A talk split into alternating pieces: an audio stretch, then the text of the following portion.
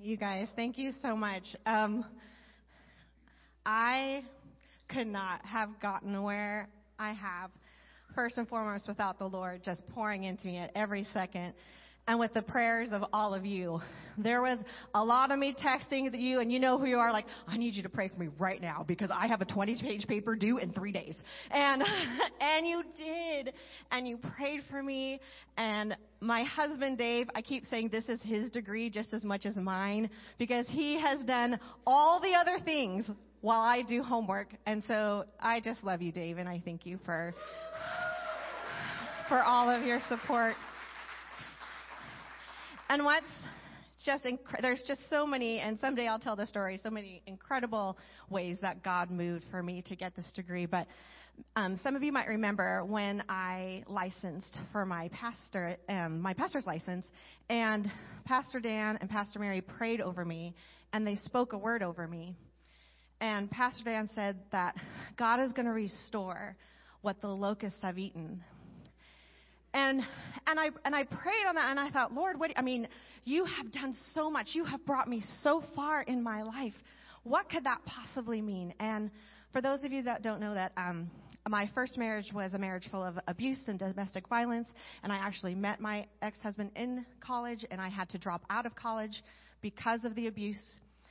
And just a few months ago, as I was praying, because there was times I'm like, Lord, I do not know why you have me in this, but okay, I am just being obedient to you. And he spoke that word that you prayed over me and said, I have restored. I have brought you here to restore what you thought the locusts had eaten. So God, God is incredibly, incredibly good. I feel like too coming up here this morning after worship, I'm just like a wreck. I just was wrecked. I'm like, we could just say, okay, thank you for coming. Let's start the dessert auction, right? Because that was just, God was just moving, moving in this place this morning. And I am just so privileged and honored to be able to share with you this morning. Um, if you call Life Spring home, you might have noticed that we've been going through the book of Acts lately. Um, wow. It has been so powerful. Right? I just love how we've been covering these chapters.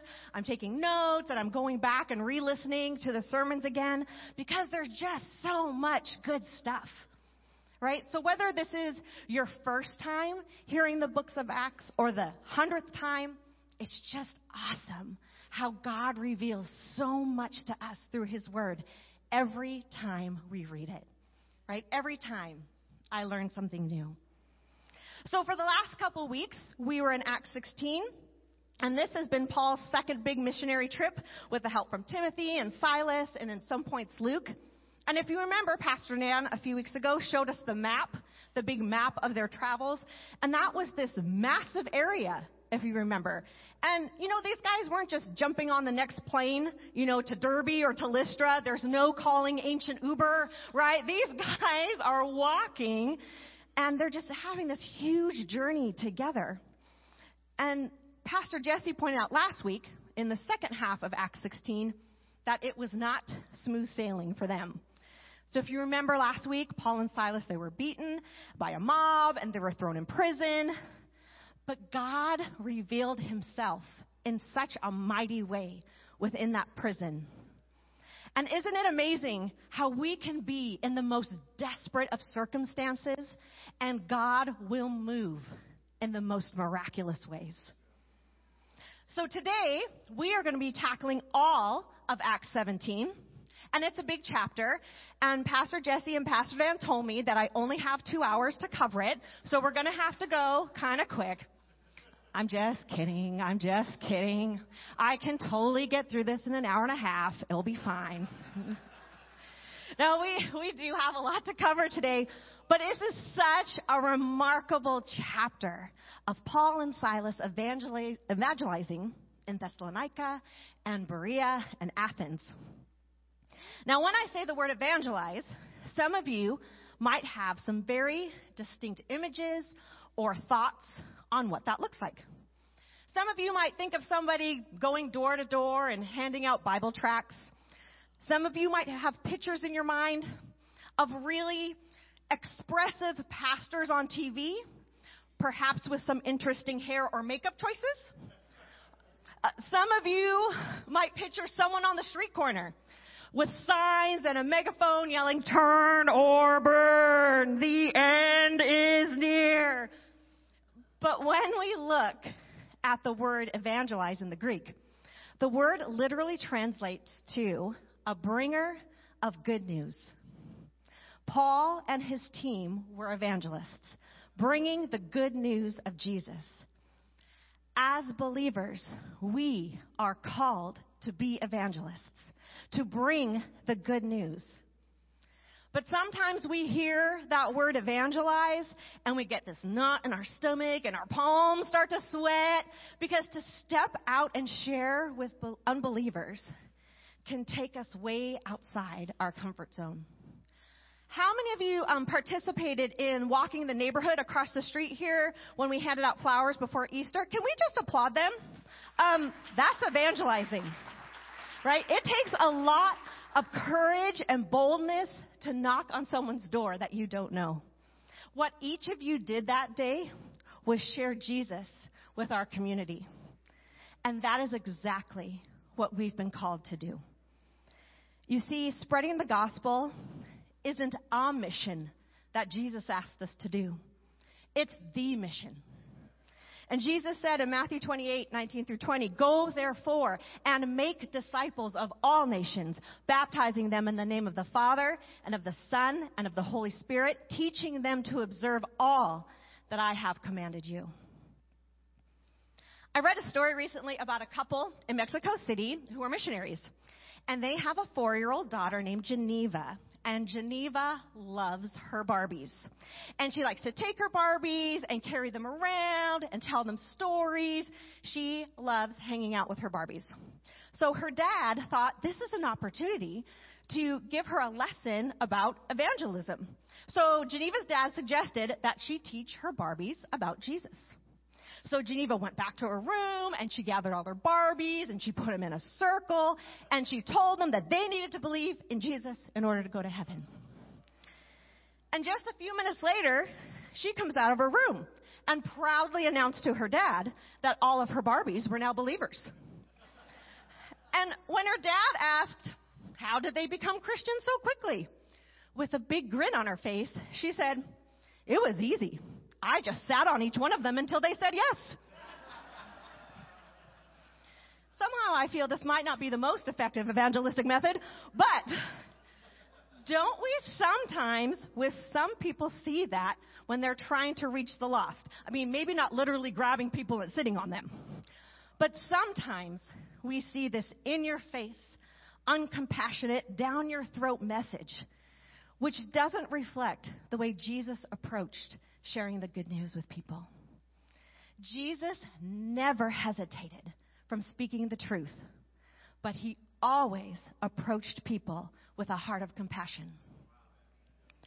And then there's the other end of the spectrum. Sometimes we are so afraid that we're going to offend someone, or we fear being rejected, or we have a fear of not knowing enough, that we stay silent and we say nothing at all. But today, as we take a look at Acts 17, we are going to see that Paul and Silas were bold. They were not afraid to share the gospel, and they spoke truth with compassion. And I think there are some great lessons here for us on the importance of each one of us being the bringers of the good news and how we can approach reaching our community for Jesus. So if you have your Bibles or your smartphone or your tablet, you can turn to Acts 17, and we'll also have the verses on the screen at the front. And we're going to start here um, with verse 1. Paul and Silas then traveled through the towns of Amphipolis and Apollonia and came to Thessalonica, where there was a Jewish synagogue. And as was Paul's custom, he went to the synagogue service and for three Sabbaths in a row, he used the scriptures to reason with the people. He explained the prophecies and proved that the Messiah must suffer and rise from the dead. And he said, This Jesus I'm telling you about is the Messiah. Some of the Jews li- who listened were persuaded and joined Paul and Silas. along with many God fearing Greek men and quite a few prominent women. Okay, let's take a look at what's going on in this section. Paul and the others arrive in Thessalonica and they head for the synagogue. And then in verse 2, it says, As was Paul's custom, he went to the synagogue service, and for three Sabbaths in a row, he yelled and hollered at them through his bullhorn and told them to repent or else. Now, he used the scriptures to reason with the people. He explained the prophecies and proved that the Messiah must suffer and rise from the dead. He reasoned with them using with the scriptures. Why? Because he engaged with them within a context that he knew they would understand. The people attending the synagogue knew the scriptures. These individuals were waiting for the promised Messiah. So Paul knew he needed to show them who Jesus was. And he did that by using what they already knew. And he used it in the scriptures to reveal to them that the Messiah had come. He tells them, This Jesus who I proclaim to you is the Christ. And the word reasoned here is really important because this word indicates that he was having a dialogue with them, a time of going back and forth and answering questions. He didn't march into the synagogue and start telling them how they were all wrong and stupid. No, he says in verse 3, he explained. And this word explained in the Greek means to open up. And it's the same word used when Jesus was walking with those along the Emmaus Road.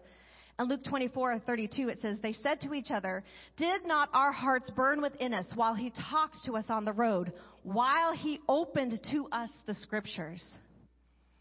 Paul opened the scriptures to them and provided proof that the scriptures were true and had been fulfilled through Jesus Christ. And by reasoning and explaining the scriptures to them, it says in verse 4 And some of them were persuaded and joined Paul and Silas, as did a great many of the devout Greeks and not a few of the leading women. So, a large number of Greek men and leading women in the area, plus Jewish people, were persuaded. Paul and Silas stepped out in boldness and reasoned and explained by simply proving Jesus was who he said he was. Church, we meet people everywhere who need to know Jesus is who he says he is. We can speak with authority of God's word and show them who Jesus is and that he came to save them. And that fear of not knowing enough to share the gospel is just the voice of the enemy trying to convince you not to share. You know what Jesus has done in your life. You know the story of where you came from and how Jesus radically transformed you. And when we tell people who Jesus is and how he changed us, some will believe. Now, not everyone in Thessalonica was excited about people turning to Christ. And in fact, there were Jews who were very angry, so angry that they went to the marketplace and rounded up people that were known to be troublemakers, and they started a mob. So, starting at verse 5, it says, But some of the Jews were jealous, so they gathered some troublemakers from the marketplace to form a mob and start a riot. They attacked the home of Jason, searching for Paul and Silas, so they could drag them out to the crowd. Not finding them there, they dragged out Jason and some other believers instead and took them before the city council. Paul and Silas have caused trouble all over the world, they shouted, and now they're here, disturbing our city too. So the mob went to Jason's house, and when Paul and Silas weren't there, they dragged out Jason and some other believers and took them to the city authorities. And I love how the ESV translates what the mob was shouting here in verse 6. ESV version says, These men who have turned the world upside down have come here also. Isn't that exactly what the gospel does? It turns the world upside down. Isn't that exactly what Jesus came to do? Jesus was radical in his teaching, saying the first shall be last. You must surrender to win. You must serve to lead. And he himself, the God of the universe, became the humble servant. Following Jesus is living life upside down from the ways of the world. And for some to see that in believers, it makes them angry. They don't want to change their life because they don't see that their life isn't life at all, but a path that leads to death. And this is why it is so important that we share the gospel, even when it's hard, even when we face rejection, because Jesus is the way, the truth, and the life, and the only way to the Father is through Him. We must offer the hope that only can be found in Jesus, even to a world that wants to reject it. Because if we choose to step outside of our fear, if we choose to be the bringers of the good news, and if just one person that we share Jesus with is saved, isn't it worth it? Do not underestimate the power of your testimony. Do not underestimate the power of the Holy Spirit speaking through you and what you can do with the power of the Holy Spirit working in you and through you. You can turn the world upside down for Jesus.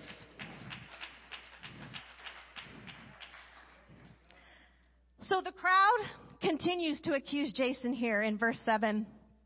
And Jason has welcomed them into his home. They are all guilty of treason against Caesar, for they profess allegiance to another king named Jesus. The people of the city, as well as the city council, were thrown into turmoil by these reports. So the officials forced Jason and the other believers to post bond, and then they released them. So basically, Jason had to pay off the authorities and promise that he wouldn't build, bring Paul or Silas back there ever again. But what is amazing about this is in this moment, the church in Thessalonica is started. In three weeks of Paul and Silas teaching, the church of Thessalonica begins and becomes a strong and vibrant community of believers. So hear what Paul writes to them later on. And this is 1 Thessalonians 5 through 8. For when we brought you the good news, it was not only with words, but also with power. For the Holy Spirit gave you full assurance that what we said was true. And you know of our concern for you from the way we lived when we were with you. So you received the message with joy from the Holy Spirit in spite of the severe suffering it brought you. In this way, you imitated both us and the Lord. As a result, you have become an example to all the believers in Greece, throughout both Macedonia and Achaia.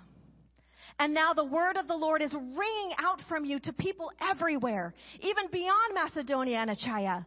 Wherever we go, we find people telling us about your faith in God. Isn't that incredible? See, we may never know the harvest that will come from the seeds that we plant.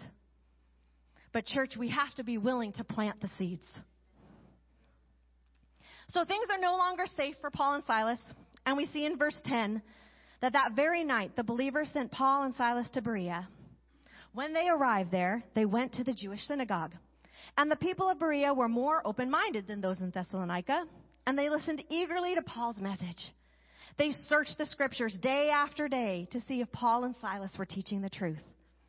And as a result, many Jews believed, as did many of the prominent Greek women and men. So Paul and Silas go again to the synagogue, and it says the people there in Berea were more open minded than those in Thessalonica. They were more teachable and willing to examine the truth of what Paul and Silas was presenting to them.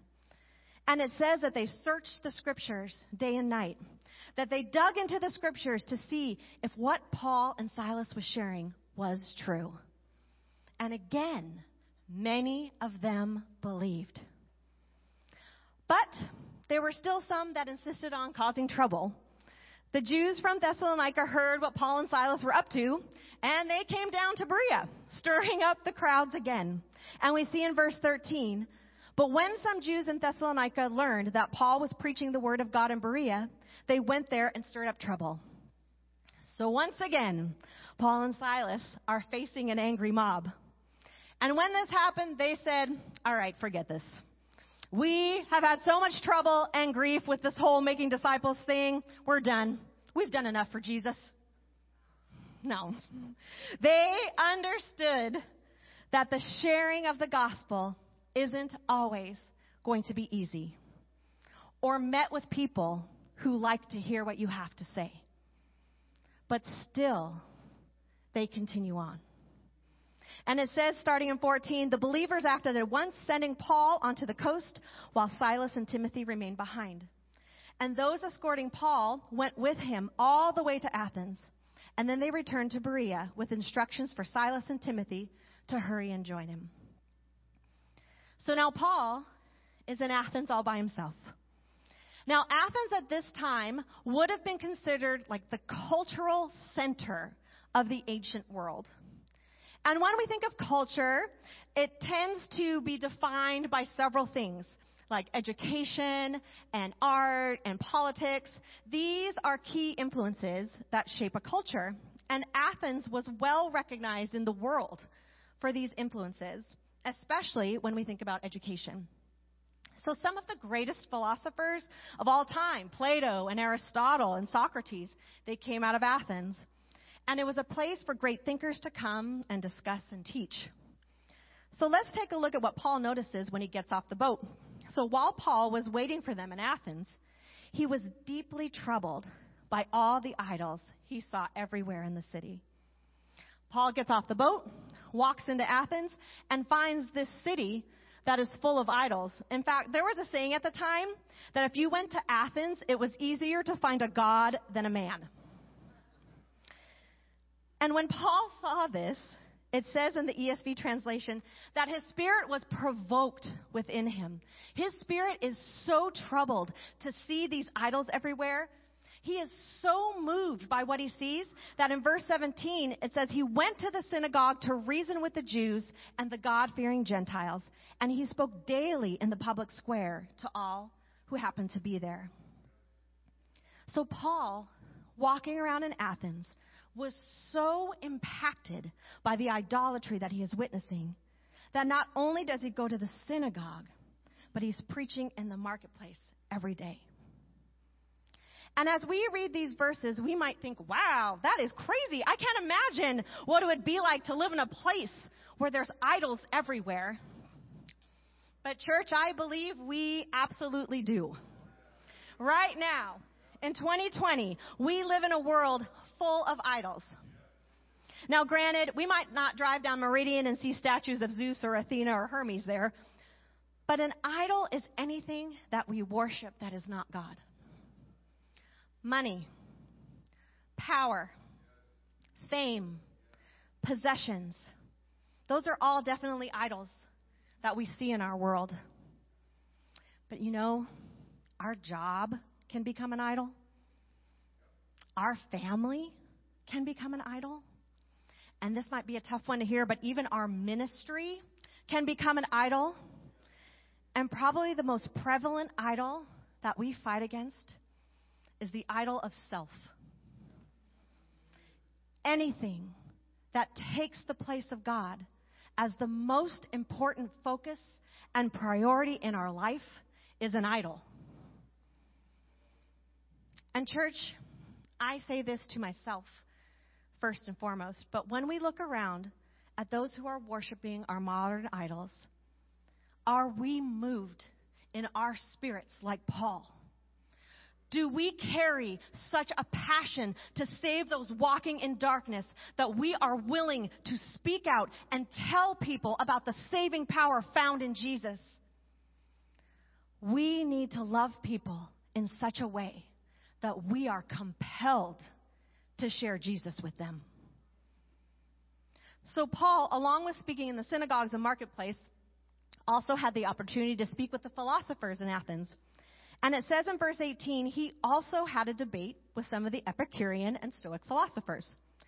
And when he told them about Jesus and his resurrection, they said, What's this babbler trying to say with these strange ideas he's picked up? Another said, He seems to be preaching about some foreign gods. So, just to give you a bit of history, the Epicureans were what we'd probably consider hedonists. They believed that pleasure was the chief good in life. They did not believe in the afterlife. So they advocated living in such a way as to derive the greatest amount of pleasure possible during one's lifetime. So their motto might be like, eat, eat, drink, and be merry, for tomorrow we die.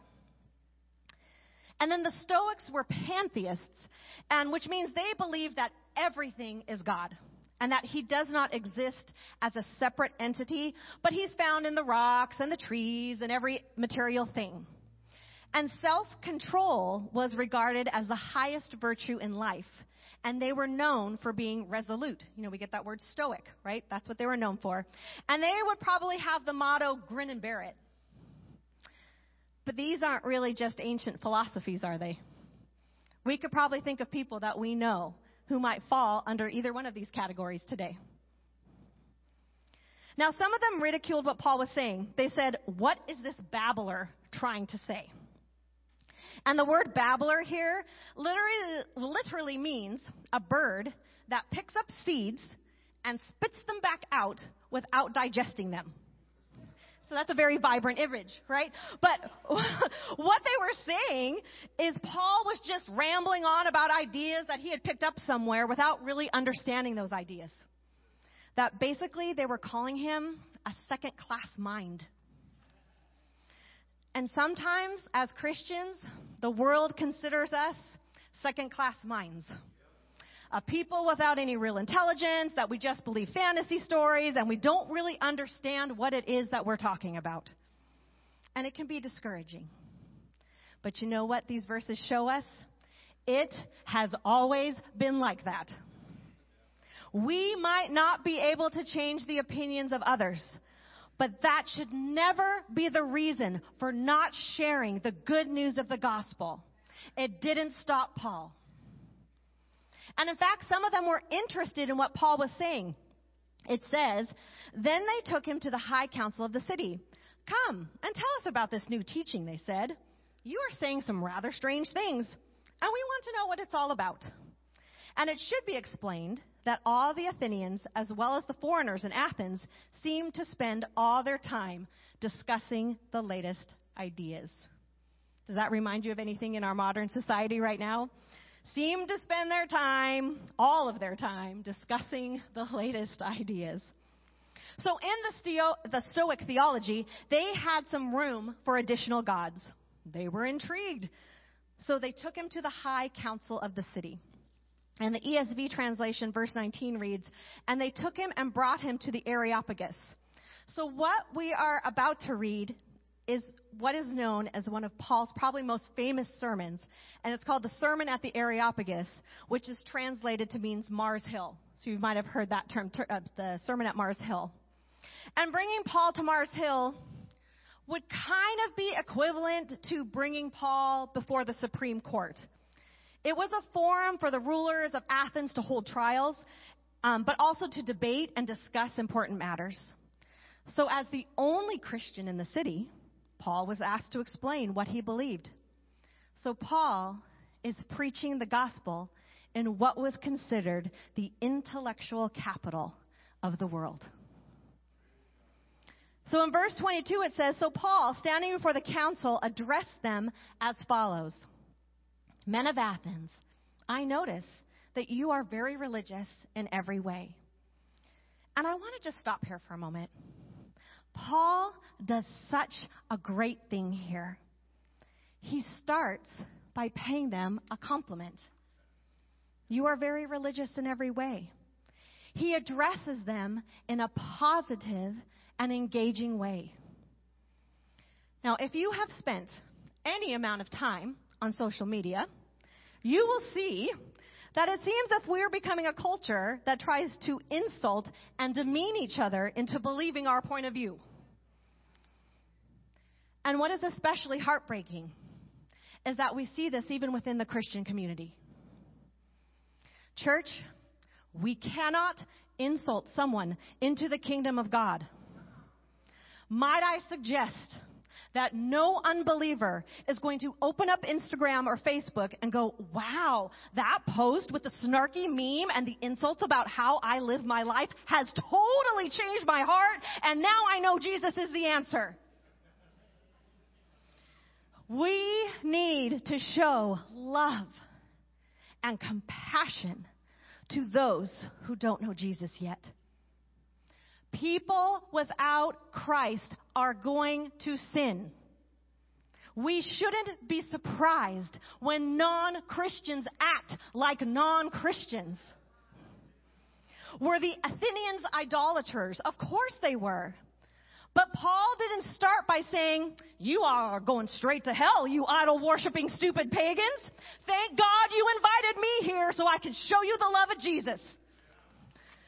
He doesn't start with condemnation. He starts with admiration.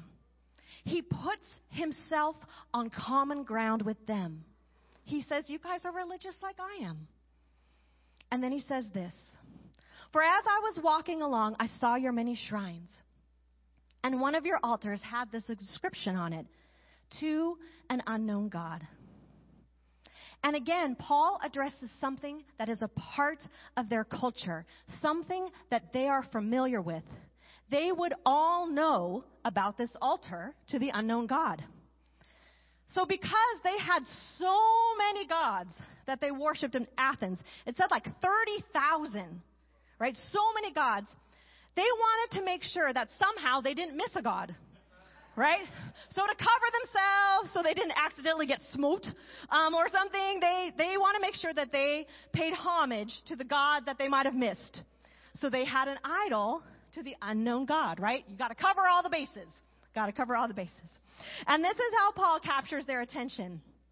This God, whom you worship without knowing, is the one I'm telling you about.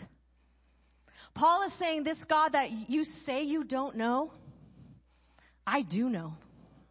Let me tell you about him. And he goes to say, He is the God who made the world and everything in it. Since he is Lord of the heavens and earth, he doesn't live in man made temples. And human hands can't serve his needs, for he has no needs. He himself gives life and breath to everything, and he satisfies every need. Now, Paul is pointing out here the issues with their approach to God from a logical standpoint. He is saying, does it make sense that the God who created everything could be held within the walls of a temple? And Paul is also speaking to the cultural context of his audience. He is explaining that God is not a God that lives in a temple, which was very much their cultural context of who a God was. And Paul also shares how our God is not a God who needs anything. Again, speaking to the cultural context. Because if you were living in Athens and wanted something from a God, you would have to go and give something to that God and hope it was acceptable so that you could get what you wanted. And different gods were in charge of different things. Like, for example, if you wanted money, you would make an offering to the goddess Artemis because she was the goddess of prosperity. And if you wanted wisdom, you would give an offering to Athena because she was the goddess of wisdom. And I discovered in my research for this message that there's also a goddess called Cloacina. I've never heard of the goddess Cloacina. She is the goddess of the sewer system. I have no idea what someone might want from her. And I won't even go there with what kind of offering might be required. But you can see that if you wanted something from a god or a goddess, you had to bring something to that god in order to receive what it is that you were looking for. And Paul is saying, no. Our God is the God who gives life and breath and everything. It isn't logical that the God who created everything needs humans to put food out for him or to give him things to obtain favor. And Paul continues from one man he created all the nations throughout the whole earth. He decided beforehand when they should rise and fall, and he determined their boundaries. His purpose was for the nations to seek after God and perhaps feel their way toward him and find him, though he is not far from any one of us. For in him we live and move and exist. And some of your own poets have said, We are his offspring. And I want to pause here again for just a moment to point out something. Again, Paul is speaking about something familiar to his audience. He is not quoting scripture because it was not familiar to them at all. They would not be able to relate to it nor understand it. But he says, as your poets have said, and if you look in that verse 28, the words we are his offspring are in quotes. And it's a quote not from scripture, but from a song written about Zeus. Paul was making a cultural connection with something that they could relate to. I think something important we need to take away from here is that Paul did not try to speak to them from only his own worldview. He understood the worldview of those he was talking to. And in fact, he knew their worldview so well that he used one of their poets to make a point. Church, we need to challenge ourselves to understand the culture that we live in. Now, let me be clear here. I am not saying we are to become like the culture that we, that we live in. But we need to read and listen to things in our culture so we can understand and respond to our culture like Paul did. We cannot isolate ourselves from culture.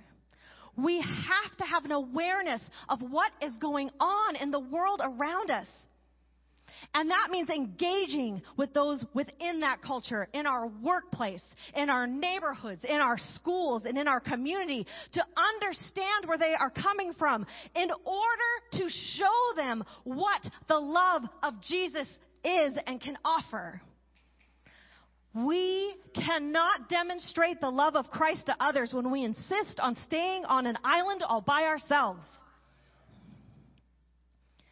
And Paul continues in verse 29 And since this is true, we shouldn't think of God as an idol designed by a craftsman from gold or silver or stone. God overlooked people's ignorance about these things in earlier times, but now he commands everyone everywhere to repent of their sins and turn to Him. For He has set a day for judging the world with justice by the man He has appointed. And He proved to everyone who this is by raising Him from the dead. Paul is telling his audience that idolatry is wrong. Not by saying, y'all are dumb for worshiping a bunch of rocks but by experience, by explaining that an idol made by man can never be the God who actually made man. God uses reason to show that they are not really worshiping the true God. And he also wasn't afraid to tell them the truth that there is a day of judgment. That there is going to be an account for how everyone lives their lives. And he shares about the resurrection of Jesus because Jesus is the only way to be saved. And they responded. Verses 32 through 34 say, When they heard Paul speak about the resurrection of the dead, some laughed in contempt, but others said, We want to hear more about this later. And that ended Paul's discussion with them. But some joined him and became believers. Among them were Dionysius, a member of the council, a woman named Damaris, and others with them. I really want us to get what happened here. Not everyone accepted the message. It doesn't say, and everyone became saved. But that does say that some joined him and believed. Church, our job is not to save people. That's God's job. We are called not to save, but to point people to the one who can save. We must be willing to tell people the good news of Jesus so that they have the opportunity to come to know Him as we do. And I think Paul and Silas's approach here to the people in Acts 17 show us how important it is to share the message of Christ. And it's just as important how we should present the message of Christ. We need to engage people from a heart of compassion. We need to listen to those who we are engaging with. We need to understand their context and where they are coming from. And we need to respond, not with anger or insults, but boldly, graciously, compassionately, and lovingly with truth. Every day, we should be asking ourselves the question how can I be used by God today? How can I show Jesus to someone today? We should be as troubled as Paul was by the idolatry that we see all around us. We should be grieved when we see our friends and our coworkers and our family becoming wrecked by empty and destructive and pleasure seeking behaviors. See, God created us to worship. And sin corrupted that desire. And that is why people are drawn to place something as an idol in their life. In absence of God, people fill that desire to worship with things. And it is up to us to show people caught up in the world that those things will never be fulfilling. That only a life worshiping the one true God is where they will find love and peace and hope. Philosophy asks, what does God want from us? The gospel says, look what God has done for us.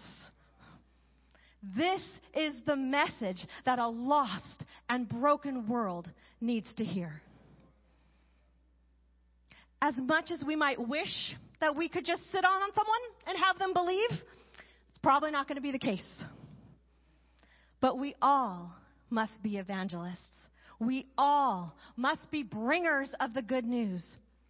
We need to tell people about how Jesus died for them and that they can be forgiven. We need to tell them that he rose again and gave us hope that we too will conquer death and have everlasting life. We need to tell them about the love and joy that can be found in a life surrendered to Jesus. If we step out boldly and in obedience with the power of the Holy Spirit, God will give us the opportunities to share His truth. I'm going to invite Makanalani up to the platform. And sharing the good news can be done in so many ways. And one of those ways is through the arts. And Makanalani is going to perform a worship dance.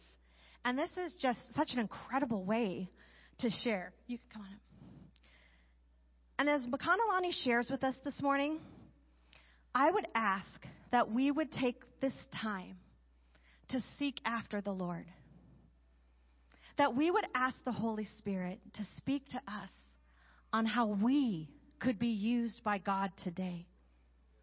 That our hearts would be provoked to seek out those bound by the chains of idols who need to hear the freedom found in the good news of Jesus. Because that's what Jesus did for each one of us. He saw us in our idolatry, our brokenness, our rebellion. And He chased after us. He pursued us, revealing to us how a life without Him is empty and how through his death and resurrection, we can be transformed and made whole. The good news of Jesus was shared with us. How can we share the good news of Jesus in our community today?